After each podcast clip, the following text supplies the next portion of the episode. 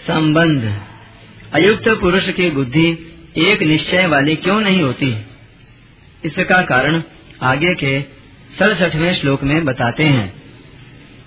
इन्द्रियाणाम् हि चरताम् यन्मनोऽनुविधीयते, तदस्य हरति प्रज्ञाम् क्वायुर्नावमिवाम्भसि अपने अपने विषयों में विचरती हुई इंद्रियों में से एक ही इंद्रिय जिस मन को अपना अनुगामी बना लेती है, वह अकेला मन जल में नौका को वायु की तरह उसकी बुद्धि को हर लेता है।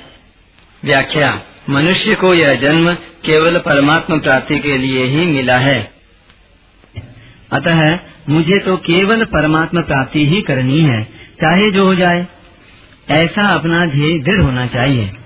ध्येय दृढ़ होने से साधक की अहंता में से भोगों का महत्व हट जाता है। महत्व हट जाने से व्यवसायत्मिका बुद्धि दृढ़ हो जाती है। परंतु जब तक व्यवसायत्मिका बुद्धि दृढ़ नहीं होती, तब तक उसकी क्या दशा होती है, इसका वर्णन यहाँ कर रहे हैं। इंद्रियाणाम ही चरताम यन मनोनु विधीयते टिप्पणी।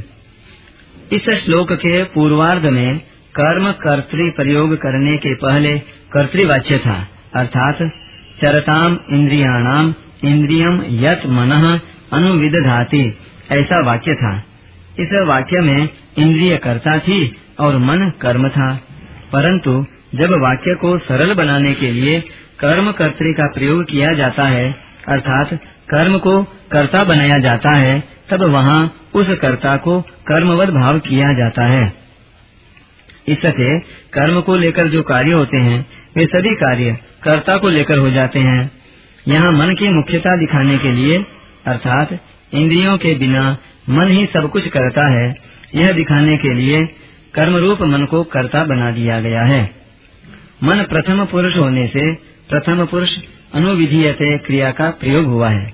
अब जो कर्तवाच्य का कर्ता इंद्रिय थी उसकी आवश्यकता न होने से वह कर्ता हट गया। तो पूरा वाक्य बना, इंद्रिया नाम ही चरताम, यन मनोनु विधीयते जो कि उपर्युक्त श्लोक में है। इस कर्म कर्तृ का प्रयोग करने का तात्पर्य यह हुआ कि इंद्रियाँ जिन विषयों में विचरती हैं, उन विषयों में से मन जिस किसी विषय में खिंच जाता है, रस लेने लग जाता है, वह अकेला मन ही बुद्धि को हर लेता है। अर्थात मन में विषय भोग की प्रधानता हो जाती है। जब साधक कार्य क्षेत्र में सब तरह का व्यवहार करता है, तब इंद्रियों के सामने अपने अपने विषय आ ही जाते हैं। उनमें से जिस इंद्रिय का अपने विषय में राग हो जाता है, वह इंद्रिय मन को अपना अनुगामी बना लेती है, मन को अपने साथ कर लेती है। अतः मन उस विषय का सुख भोग करने लग जाता है, अर्थात मन में सुख बुद्धि, भोग बुद्धि पैदा हो जाती है। मन में उस विषय का रंग चढ़ जाता है, उसका महत्व बैठ जाता है। जैसे भोजन करते समय किसी पदार्थ का स्वाद आता है तो रसनेन्द्रिय उसमें आसक्त हो जाती है। आसक्त होने पर रसनेन्द्रिय मन को भी खींच लेती है तो मन उस स्वाद में प्रसन्न हो जाता है, राज़ी हो जाता है।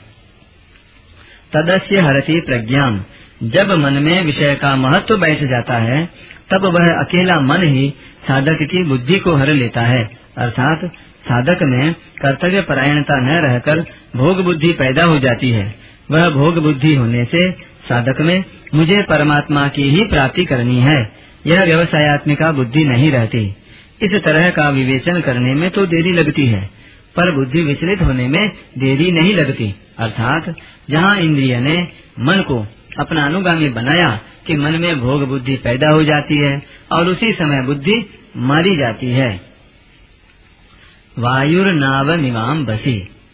वह बुद्धि किस तरह हर ली जाती है, इसको दृष्टांत रूप से समझाते हैं कि जल में चलती हुई नौका को वायु जैसे हर लेती है, ऐसे ही मन बुद्धि को हर लेता है। जैसे कोई मनुष्य नौका के द्वारा नदी या समुद्र को पार करते हुए अपने गंतव्य स्थान को जा रहा है। यदि उस समय नौका के विपरीत वायु चलती है तो वह वायु उस नौका को गंतव्य स्थान से विपरीत ले जाती है। ऐसे ही साधक व्यवसायत्मिका बुद्धि रूप नौका पर आरूढ़ होकर संसार सागर को पार करता हुआ परमात्मा की तरफ़ चलता है तो एक इंद्रिय जिस मन को अपना अनुगामी बनाती है वह अकेला मन ही बुद्धि रूप नौका को हर लेता है, अर्थात उसे संसार की तरफ़ ले जाता है। इससे साधक के विषयों में सुख बुद्धि और उनके उपयोगी पदार्थों में महत्व बुद्धि हो जाती है।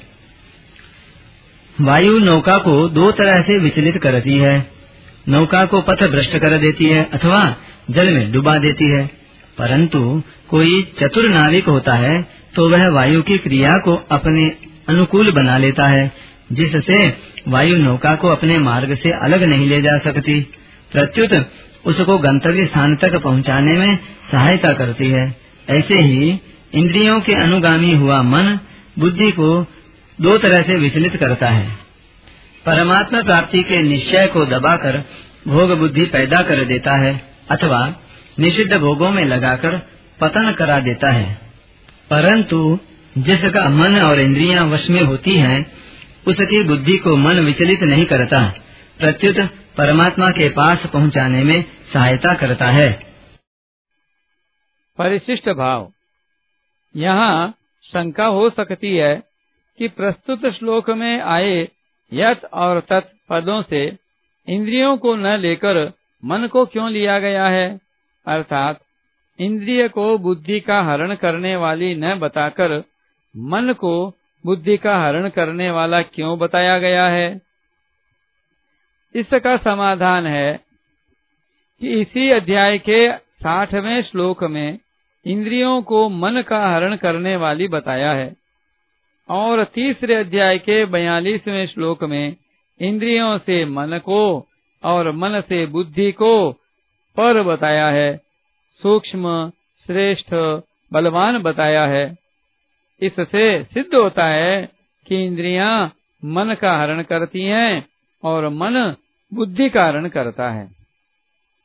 दूसरी बात, बुद्धि को हरने के विषय में मन ही मुख्य है, इंद्रियाँ नहीं। कारण कि जब तक किसी इंद्रिय के साथ मन नहीं रहता, तब तक उस इंद्रिय को अपने विषय का भी ज्ञान नहीं होता। अधिष्ठाय मनश्चायम विषयानुपसेवते श्रीमद भागवत में दत्तात्रेय जी महाराज कहते हैं तदैव मात्मन्यवरुद्ध चित्तो न वेद किंचित बहिरंतरम वा। यथेशुकारो नृपतिम व्रजंत मीशौ गतात्मा न ददर्श पार्श्वे। जिसका चित्त आत्मा में ही निरुद्ध हो जाता है उसको बाहर भीतर कहीं किसी पदार्थ का भान नहीं होता। मैंने देखा था कि एक बाण बनाने वाला कारीगर बाण बनाने में इतना तन्मय हो रहा था कि उसके पास से ही दल बल के साथ राजा की सवारी निकल गई और उसको पता तक न चला। बाण बनाने वाले की कर्णेंद्रिय भी थी और उसका विषय शब्द भी था, पर मन उस तरफ़ न रहने से वह सुनाई नहीं दिया। तात्पर्य है कि मन साथ रहने से ही इंद्रिय को अपने विषय का ज्ञान होता है। जब मन साथ न रहने से इंद्रिय को अपने विषय का भी ज्ञान नहीं होता फिर वह इंद्रिय बुद्धि को कैसे हर सकती है? नहीं हर सकती।